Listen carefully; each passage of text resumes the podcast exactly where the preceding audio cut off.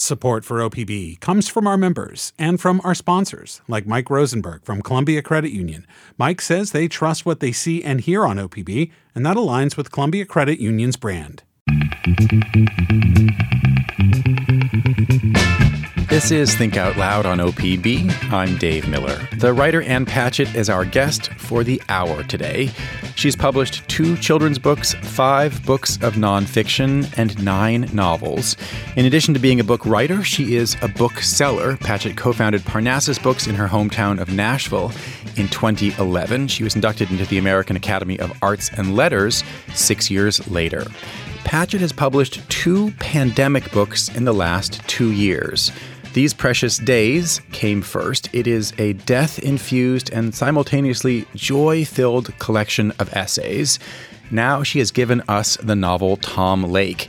Its present day action takes place over the course of a few days early on in the pandemic when three young adult daughters are helping with the cherry harvest on their family's orchard in northern Michigan.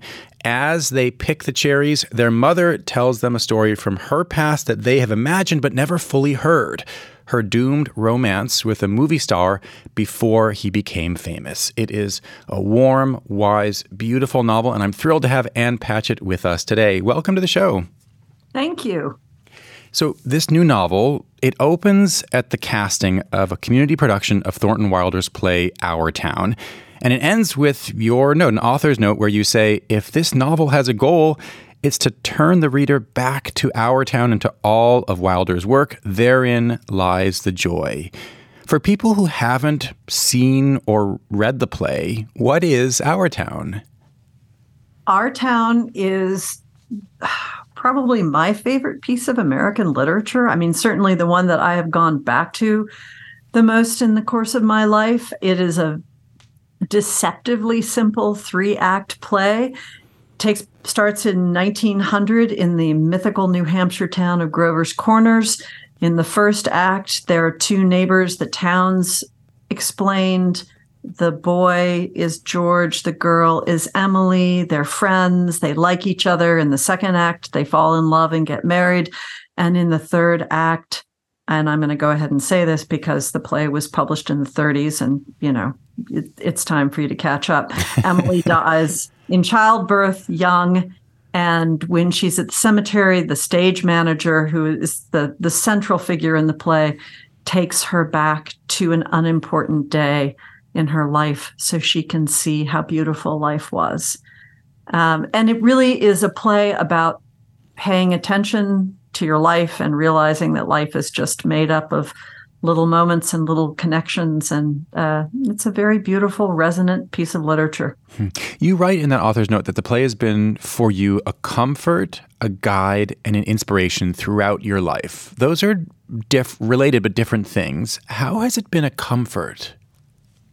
I think it's primarily been a comfort because it just continually whacks me back into line. I just reach for it without even thinking. I've got it by my desk. And when I think, oh, there's something else I want, I want a different kind of life, I want a different outcome, I want to, I want to do these things I haven't done before. And I look at our town and I just think, no, this is it. This is today. This is this beautiful, beautiful life that I have. And the trick is just whether or not I can be aware of it. And I find that very comforting. It's it's like the play is saying to me, wake up, look around. It, hmm. it's kind of a Buddhist text, really, at this point in my life. I, I certainly didn't feel that way when I was young, but now it serves that purpose for me. Why do you think that that message that you mentioned to, to stay engaged, to pay attention, to to notice the, the people and the things around us, why is that? I mean, it, and I, we've all heard that in various ways. Why is it so hard to do? Um, I think that life is a giant distraction. And it can be a distraction in so many ways. It can be the things that you are accumulating, the things that you are wishing to have. If you owned whatever it is you wanted then then you would be happy. You would no longer suffer. You would have the thing that you wanted. Um, so that's part of the giant distraction of life. Part of the giant distraction of life is this present moment, which is full of media and social media that is constantly clamoring for our attention and keeps us from seeing ourselves and the people we love in the world around us. I mean, it's just like a, every day you are provided with a million different opportunities to fail hmm. uh, in order to see your own life and, and what it actually means. You know, when you were talking about its the, the ways it's provided solace or or guidance, it, it seems to me that a lot of that has to do with with you as just a human being living your life. Um, what about the way it's affected your work, your writing? Our town is written in a beautifully simple and straightforward way, and that has very much affected my writing. I, um, for myself, there's plenty of literature out there that I adore that is not beautiful, that is not straightforward and is not simple. For example, I am a great lover of Henry James. Um, I'm a great lover of Louise Erdrich. Uh, you know, I there are all sorts of uh, Colson Whitehead, deeply complicated Margaret Atwood. I'm going to keep thinking them them. Uh, wonderful writers. You should sell books. Oh, I should, and I do. writers who are at the very top of my list, and yet what our town reminds me is what I want to do as a writer, not what I think other people should do, is I want to get my point across as clearly and succinctly as possible. If I can say something in 10 sentences instead of 10 pages, I want to. If I can say it in 10 words rather than 10 sentences, I want to. I do not wish to send anyone to the dictionary. I, I want people to have the experience of reading something that's very intentional and clear and straightforward. And that comes from our town. When you first talked about his this play, you said it was deceptively simple. What's deceptive about it? Well, it seems very simple to say you should just be aware of your life and yet it is the thing that is the most impossible thing to do. So, yes, I think it is deceptively simple. I mean, go and sit in the field and look at clouds, and you'll really feel so much better. But why is it so hard to actually pull that off and to make a place for that in our day? Deceptively simple. Hmm. If you're just tuning in, we're talking right now with Ann Patchett. Her new novel is called Tom Lake. She'll be at Portland's Arlene Schnitzer Concert Hall on Thursday, September 7th, in conversation with Cheryl Strayed. I wonder if you could read us um, just a part of a paragraph from the novel. This is one that I, I don't think it really needs much setting up. Um, I don't think it does either. There is no explaining the simple truth about life you will forget much of it. The painful things you were certain you'd never be able to let go, now you're not entirely sure when they happened, while the thrilling parts, the heart stopping joys, splintered and scattered and became something else. Memories are then replaced by different joys and larger sorrows. And unbelievably, those things get knocked aside as well until one morning you're picking cherries with your three grown daughters and your husband goes by on the gator and you are positive that this is all you've ever wanted in the world. If the part of the Our Town message is, you know, pay attention as you go, and then this later in life wisdom through your narrator is, you know, you're going to forget so much. Where does that leave us? Somewhere in the middle. I know when I was writing that paragraph, I was thinking about myself in my 20s and falling in love and then having the love, you know, fall apart and the sobbing, the just you can't eat, you can't sleep, you can't live without him. And I'm 59 and I think, God, if I ran into those people now, would I even know them? Hmm. You know, it's it's just both things are so true. You feel you feel these emotions so passionately. I mean, not just the loss of the love, but the love itself. And you look back later and you think, huh, that's so interesting. I love that person. I don't I don't know them anymore. I don't really remember them. I lost that person. Huh. Yeah, I didn't think I'd live through it. I I did. I don't ever think about it anymore. Hmm. Do you think you could have written anything close to this novel when you were in your 20s? Um probably not. I think that I think that this really is a novel of lived experience. This is this book is about a lot of different things, but one of the things it's about is the difference between that the love of our 20s that makes you feel like you set yourself on fire and then jumped off a roof and the love of later in life my my husband and I will have been together for 30 years this year and uh, it, those two experiences are not comparable. Uh, and it it's so hard if somebody in my 20s had said to me, someday you will have been with the same person for 30 years and you'll spend the whole weekend sitting in the den together reading novels and you just will be happier than, than anything else. There's like nothing else that you would want. That would have made no sense to me. Hmm how would you explain it to that 20 year old? Or, or are you saying that it's it's actually unbridgeable? You just have to wait a couple decades until that version of happiness is actually real happiness. I think that this book is Laura trying to explain that to her three daughters.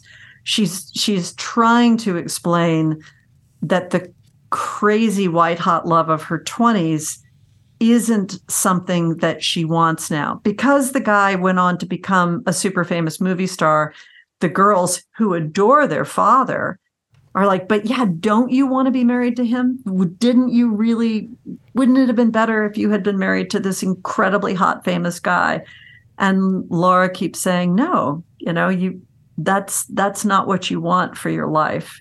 And the experience of her married life is shown.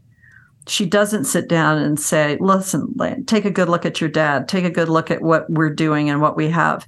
But the reader sees what they're doing and what they have. And the reader gets to see that love. And so do the girls. Hmm. One of the themes in this novel is that there are often huge gaps in our knowledge of the people around us, friends and and certainly family as well. The the three daughters of um, your um, a narrator, they have all kinds of ideas about what that love affair, what what that relationship that their mom had when she was their age, when she was in her early twenties, what it was like, and they're very wrong. Yeah, that, it seems like a really useful tool as a novelist to have those kinds of gaps because there's drama in those gaps and that imbalance. How much does it happen in life? Oh, I think it happens in life all the time. My father is dead. My mother is fine and three blocks away from where I live. I was very, very close to both of my parents. And yet, not only did I really not understand their lives and still don't, before I was born, but I think in some essential way, I don't even believe in their lives before I was born. like their story starts with my story. And as much as I think, oh well, that's not true. I'm so evolved. I I'm I really think of them as people and I know they did things before me. But but I'm not I'm not completely sure I'm telling myself the truth. I wrote a piece years ago, I, I, had started this project as a book, and then it just turned into a very, very long essay uh, about my father, who was a police officer in Los Angeles. And when I was working on it, I was interviewing him a lot and just asking him questions about his life and his work in the police force. And it was shocking to me how much I didn't know and how many things I got wrong, but just how many things I had never thought about before. And even though that happened a long time ago, it really fed into this novel. My ignorance of his life fed into this novel. You know, there, and there's a there's a specific version of this when it comes to our parents, and and in some ways that complicates things just because of the the parental relationship. But I was reminded of your beautiful essay, "These Precious Days," the the title essay of uh, your, your, second most recent book, where you write that even after li- living intimately with your friend Sooki for a few months, you realized how little you knew about her. I mean, it took a while for you to even realize that that she had a husband, and it wasn't like she was keeping that a secret. It's just you made your assumptions and she never talked about it. Yes. What yeah. gets in the way, do you think, of deeper knowledge of the people around us? I mean, why are we so often in the dark?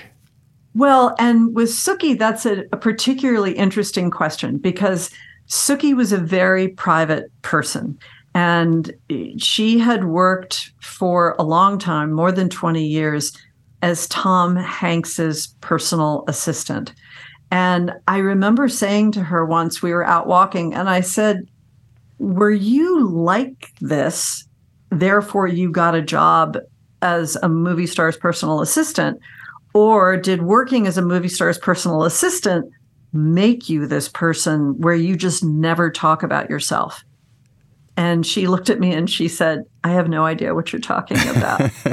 uh, but the wonderful thing that Sooki taught me, or one of the many wonderful things she taught me, was that people are not their histories uh, or or their facts. That's one way of knowing people.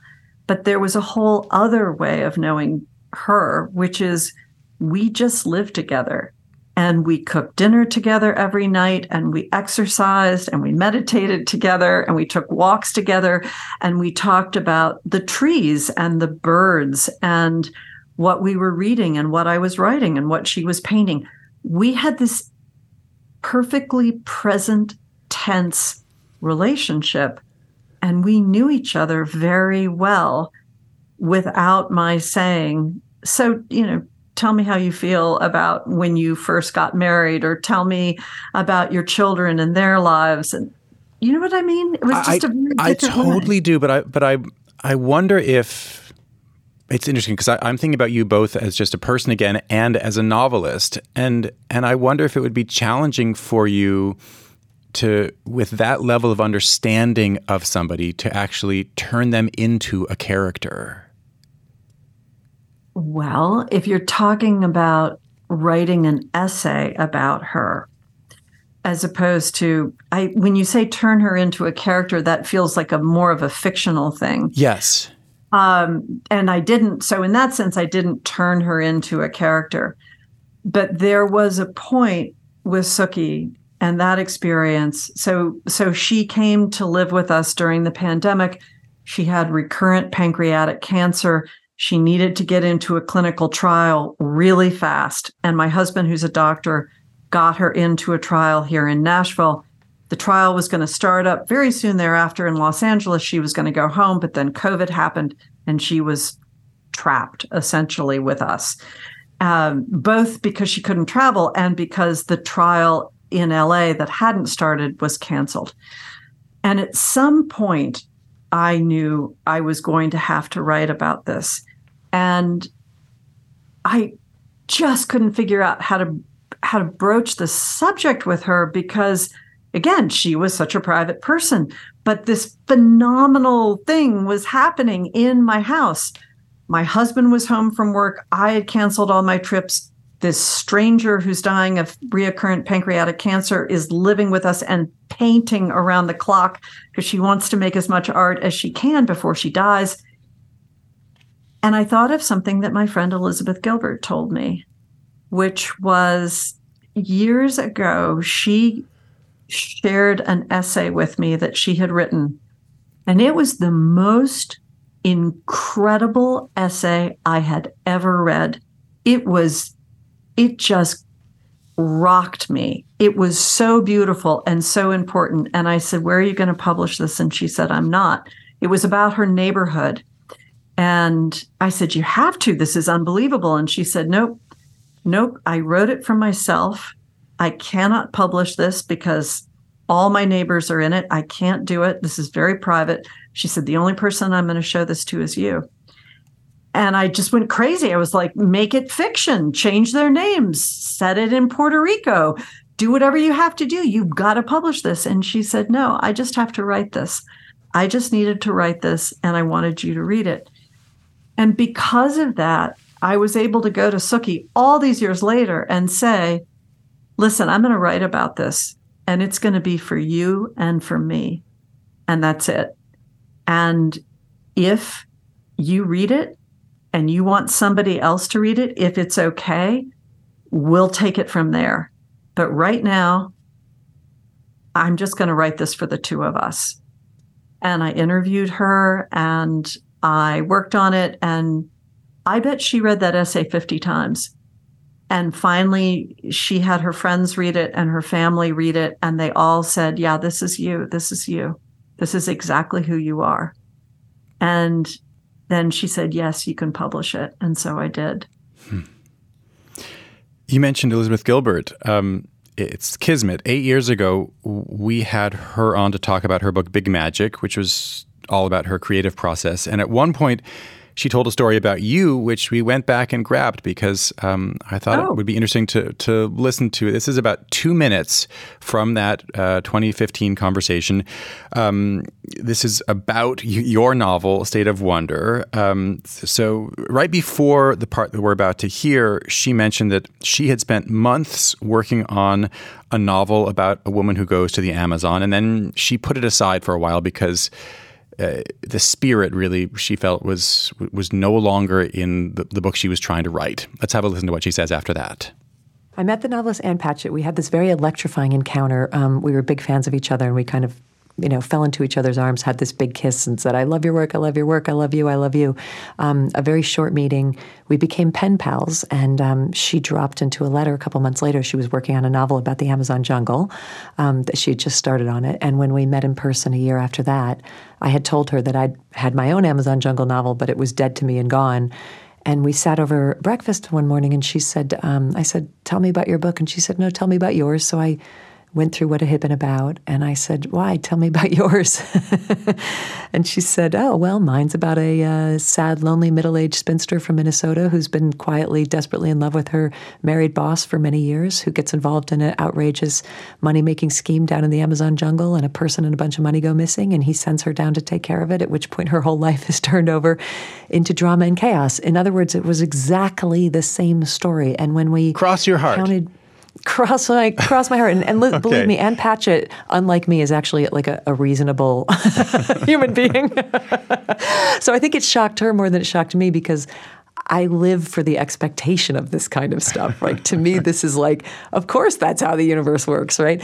Um, and we, you know, counted back on our fingers to try to figure out when I had lost the idea and when she had found it, and it was it was around the time we met. So, in our magical thinking version of the story, we like to say that the idea was exchanged in the kiss, um, that it left me and went to her.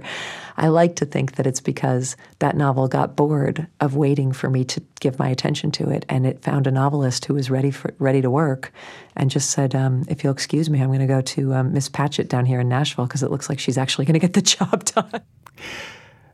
Ann Patchett, what's your version of that story? It's very similar. and that is a story that I used to tell on stage when I would go and and give talks. And when Liz wrote Big Magic, and she came to me and she said, "You know, this story, I, I'm I'm putting it in my book, and I want you to read these pages and tell me if this is the way you remember it." And I'm like, "Oh, honey, I tell that story like twice a week," um, and it really was that. And I like to joke that basically I am a great ideas second choice. After the great ideas hung out with Liz Gilbert for a while, and not gotten anywhere, then it shrugs and says, okay, well, who's next on the list? I guess I'll give Patchett a shot. Has anything like that ever happened to you before or since? Um, it's happened to me since. I mean, has it happened to me before? Well, maybe, but I just wasn't aware of it. But several years later, I had a dream that was a novel. It was just absolutely a novel in full. And Liz was visiting.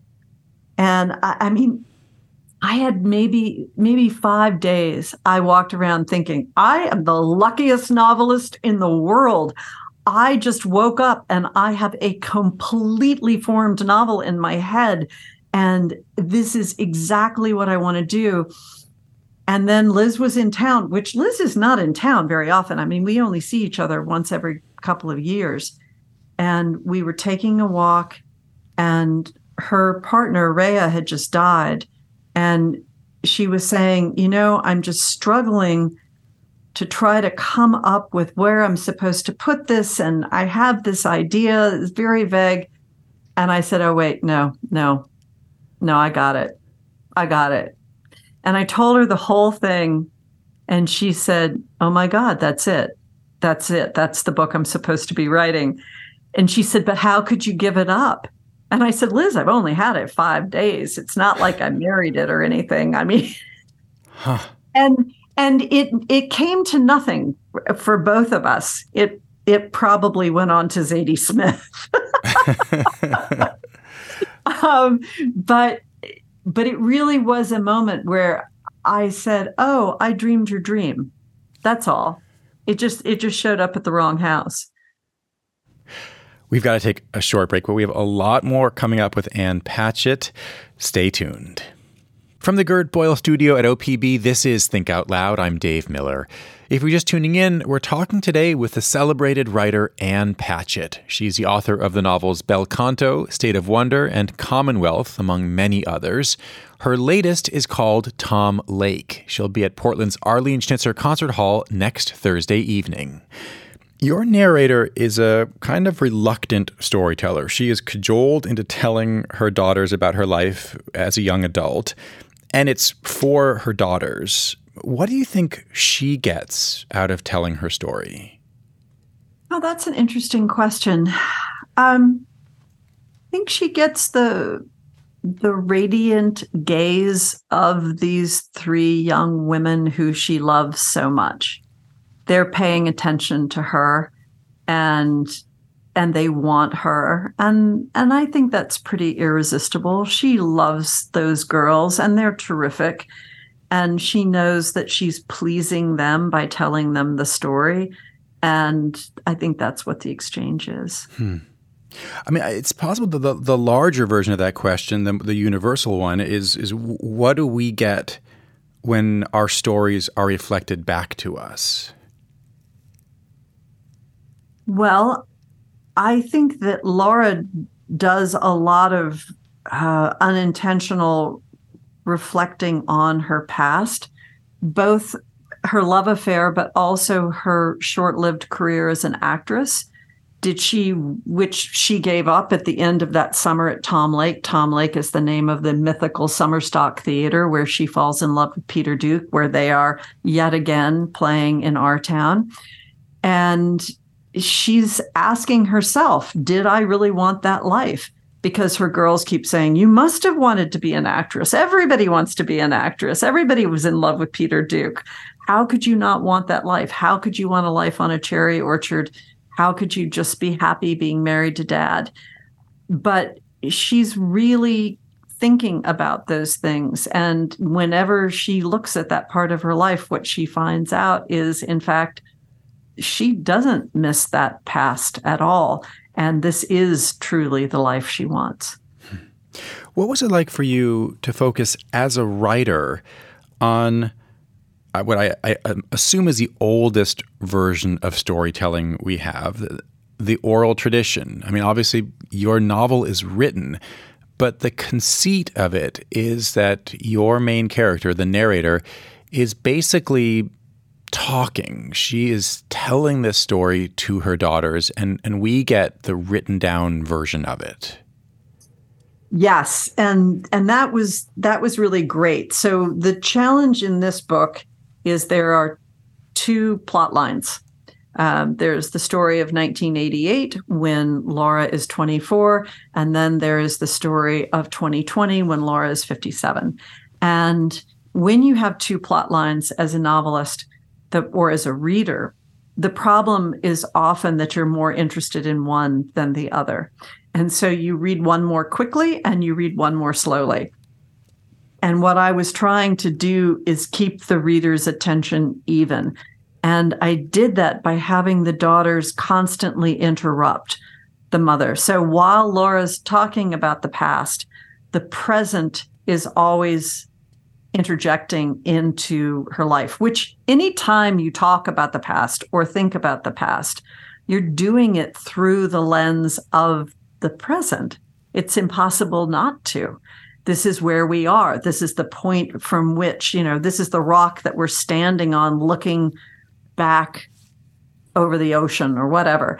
Um, and so to combine those two plot lines and and braid them was what I was really trying to do. But it was a it was a lot of fun. And I remember while I was writing this book, the part at Tom Lake is in the past tense, and the part in the cherry orchard is in the present tense.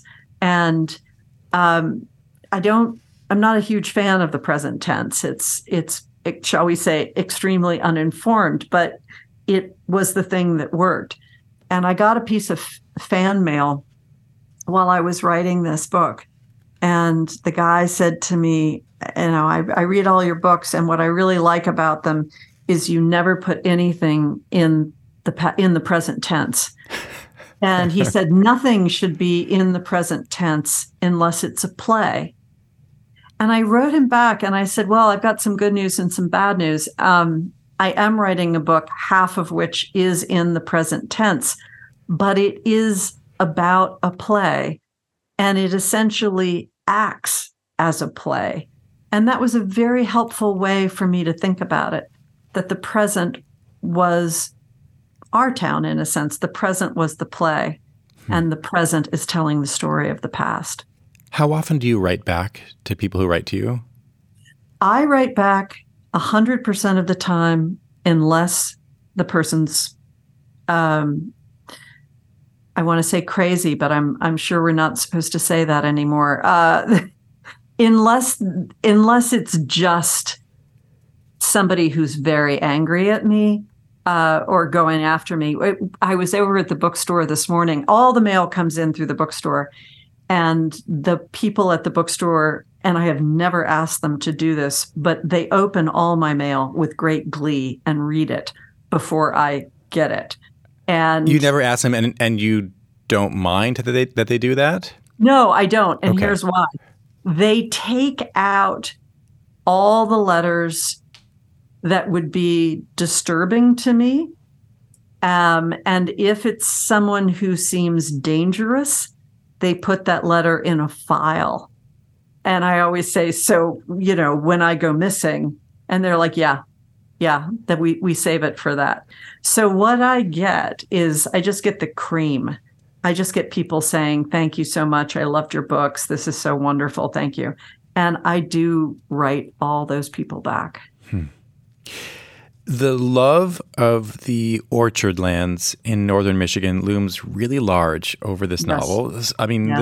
and I, I don't want to get into um, some potential spoilers, but even a character or two who spend an afternoon mm. in this land, sort of half fictional, half real land, they're enchanted by it and, and it changes the course of their lives in various ways.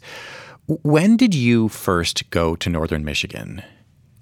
I'm so glad you asked this question um, because the present tense story is set in Traverse City, and it's it's as real as real could be. And I first went to Petoskey, Michigan in 2001 when I was on book tour for Bel Canto. And I became great friends with the Norcross family that owned the store, McLean and Eakin, my favorite bookstore in the country. And I started to go back. My husband and I would go back on vacation. I then later made very good friends with a young couple in Traverse City, Michigan, Ben and Erin Whiting, which is funny because Ben happens to be in my house right now. And um, but isn't Erin, somebody always in your house? I've, I've learned that always from your in my house, right? That's not news. It just happens um, to be someone named Ben who is that Ben. But but Erin grew up on a cherry farm and later opened a professional theater company. So she was my source for everything. Hmm. And when I was working on this book, I said, you know, this is the kind of farm I I want this to be set on. She said, "Oh, I know exactly the farm you want to see." So I went up to see them and she took me to Barb Wunsch's farm in Traverse City. It's a cherry farm, apples. They have some pears and peaches, mostly cherries and apples. And it was an amazing experience. And everything on that farm is Barb Wunsch's farm. Everything I know about orchards comes from that farm. And maybe two weeks ago, a week ago, who knows, it's book tour, I was back in Traverse City to do an event. And Ben and Erin and I went back to Barb's farm, and she had a barbecue for me. And to go back to that farm that I had seen before, but I had then spent all this time living there in my head. Hmm. And to walk down those roads and to go through those woods and down to the beach to sit at her kitchen table, every single thing is true. And it is the most beautiful, heart opening place I, I know. And I feel like the Michigan Board of Tourism should start sending me checks because everybody is writing to me now and saying, what I really want to do is get a farm, a cherry farm in northern Michigan. They should and read the, think, the whole yeah, book. I, I mean, it's it's yeah. beautiful, but it's hard work. Well, sure. It it absolutely is hard work. And I I spent some years of my childhood on a fake farm in rural Tennessee outside of Nashville. And uh, by which I mean we lived on a farm and we were not farmers. We had we had pigs and horses and chickens and that sort of thing, but we were surrounded by real farms. And and I think I always have known that farm work is it's not only hard work, but it's it's all year round hard work. Um, but it's it's also very regular and beautiful, and you don't get away from it. I mean, there's a reason that people have fifth and sixth generation farms because that's in you, and you're not going to let it go. I'm talking today with the writer Ann Patchett. Her latest novel is called Tom Lake. You've written that you need to know the overall shape of your novels before you can actually write them. You need to have your destination before you start the journey. I'm curious what the surprises can be along the way because it's not like you know everything about it. You just, uh, unlike some writers who say, you know, um, I'll uh, it, will unfold as we go, and that, that's my process. You know where you're going. So, what are the potential detours that you don't see coming? That's an interesting question. Um, and what's interesting to me about it is I feel like people need to believe that authors aren't in control and that they are surprised by their own work and and thrown off by it. The way I work, which is not the right way, it's just the way I do it. I will think about a story for a year or two or 3 or whatever before I start to write it. So there are uh, endless surprises. I change my mind constantly. I throw things away and pick other things up, but I'm not writing it down. It's all in my head when I sit down to write a book, I have a pretty good idea about how it's all going to go. Now, do I know what they're going to say to one another in a given scene? Or exactly what one scene then takes you into the next scene no. But i think about edward p. Jones and the known world uh, and from what i understand all of his work. He works in his head and he can just recite it to you before he starts to write it. That's that's how well he knows what he is eventually going to write down on a piece of paper so I'm not there, but um, it's it really isn't about being surprised. It's about paying very close attention to what I'm doing. In one of the essays in your last collection, an essay about throwing physical stuff out mm. as, as, part of a preparation for death. This was a pandemic activity that I think a lot of people did. Um, you include a note about craft. You say writing must be separate from editing, and if you try to do both at once, nothing will get done. It, is that hard to actually follow? To not critique in some way, to not let your, your editing brain take the reins for a second? Well, certainly when I finish a chapter, I edit it. I go back and I and I polish it. I change things around. I rewrite things. I look for better words. I looked for how I could be more concise. I don't go to chapter three until I feel like chapter two is completely done, which again is not the way most people work. I, I do all of my drafts as I go along.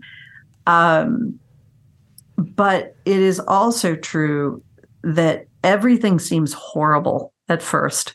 And so if I write, my impulse is to just delete. You know, if I write five pages, I think, oh, that's junk. That's ridiculous. I'm not going to use that. But I've been doing this long enough to know that I have to suspend judgment because I am not fit to make that call.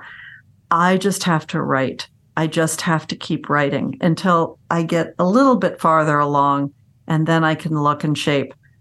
But if I try to edit and write the same time, what I wind up with is absolutely nothing. Hmm. I've read that this is the first novel that you have written while walking, literally. Yes. You have a, one of those treadmill desks. Do, are you able to actually feel or see the ways in which that activity, that, that physicality affected the writing? Absolutely. It was the craziest thing. So I've had this treadmill desk for nine years and I got it for my 50th birthday. And um, I had only always used it for emails and for long phone calls. And maybe like if I was writing an essay, I would revise it on the treadmill for whatever reason, when I started this novel, I just thought, I'm going to give this a shot. I'm just going to see how this goes if I try to write on the treadmill desk. And I ended up writing the whole book while I was walking. And it made a huge difference. For one thing, it made me really happy. Uh, just from an exercise endorphin, and it's not really exercise. I was going 1.5 miles an hour, but the movement, the engagement made me happy. And I think that happiness really comes into the book. Um, but there were all sorts of really interesting byproducts. For example, when I am writing and I get stuck on something, if it's a sentence or an idea, or I don't really know what I'm supposed to do next, I can get unbelievably sleepy like that kind of sleepy that you get in church when you're a kid. It just or or a bad lecture. You, there's no way you can stay awake. And i will put my head down on my desk for two minutes. That doesn't happen when you're walking. So and i wasn't distracted. I don't understand this but it's like the part of my brain that is saying left foot, right foot, left foot, right foot, left foot, right foot is the same part of my brain that is normally when I'm sitting at my regular desk going, oh, you've got to get up and flip the laundry. What are you going to make for dinner? You've got to call your agent back. You know, you've got to go check in with your mother. Did you remember to send Susan a birthday card? Because that ticker tape is always going in my brain. And when I was walking, I didn't have that. It seems like magic. You've It you've, was- you've uh, arrived at the answer. Uh, it was incredible magic. Also, at this point in my life, I have trouble, and really for a lot of my life, you write a novel and you get, as we say, stoved up. So my right shoulder by the end of the book is reaching up towards my right ear. My wrists hurt, my hands hurt, my back hurts. None of that was true on the treadmill because on the treadmill, you are forced into perfect alignment. So at the end of the day, my feet would hurt, uh, but my neck didn't hurt, my arms didn't hurt. I actually saw somebody who, a, a doctor who said, Oh, you have to have carpal tunnel surgery. And I thought, No, I'm going to just try a treadmill. and my problem was misalignment. So, yeah, I could become the spokesperson for cherry farms and treadmill. I was about to say that. I, wonder if you could read us one more passage from the book. This comes near the end when the narrator's daughters are once again uh, going back into the orchard to, to pick the cherries. Um, I think that's maybe all of the setup that we Oh. need. The it's the end of a rainstorm, and um, this is two of the three daughters are there.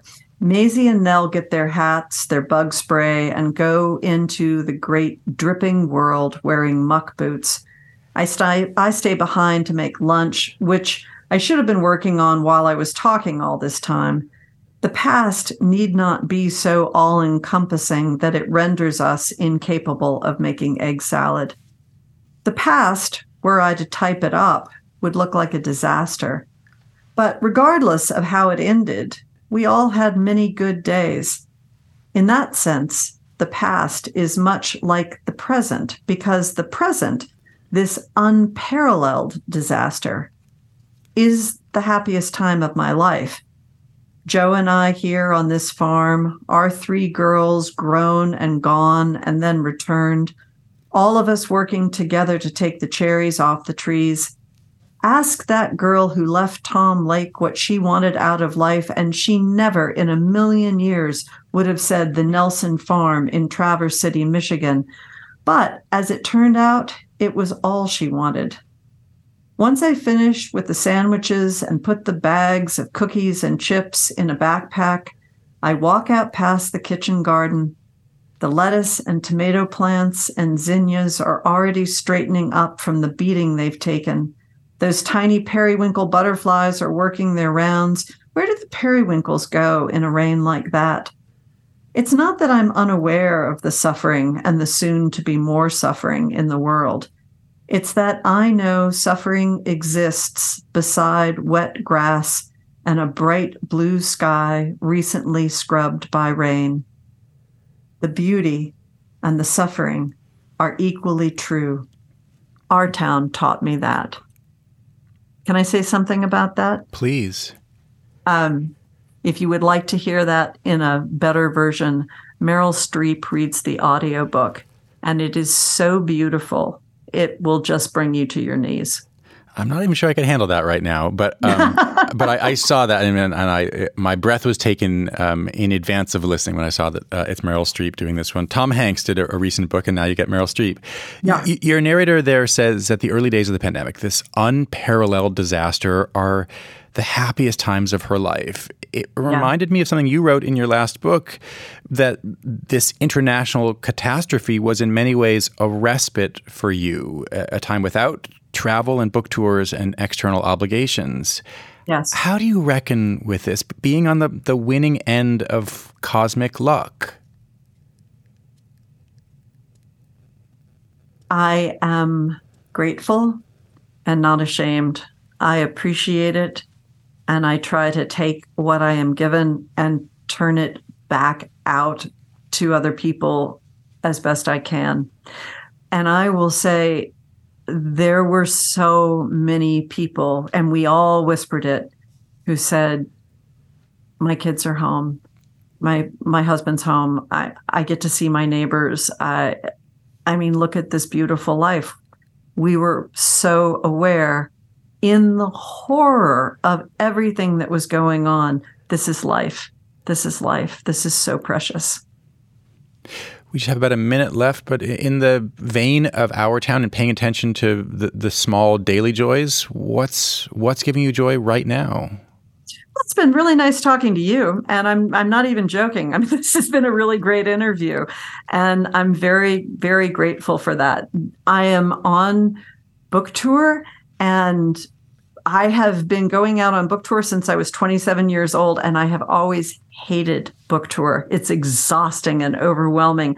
And I thought, wouldn't it be interesting if on this book tour I decided that I liked it? a I mental trick. That, is is that working? It is working. Huh. If I decide instead of when people say, "Oh my gosh, you're on book tour, you having such a great time," instead of saying no, I say yes because I am and people are so kind people are so kind. And I am so grateful. Ann Patchett, it was a true pleasure talking with you. Thank you very much. Enjoy the Thank rest of tour. Thank you. I'm going to. Okay. Ann Patchett, her latest novel is called Tom Lake. Tomorrow on the show, people in Multnomah and Clackamas counties who are addicted to fentanyl will soon have a new place to go for inpatient treatment. It's a 16 bed center opening in East Portland on September 1st. It'll be the first alcohol and drug withdrawal management facility in the state that was paid for with funding from Measure 110. We'll be back tomorrow. Think Out Loud is supported by Steve and Jan Oliva the Rose E. Tucker Charitable Trust, and Michael, Kristen, Andrew, and Anna Kern.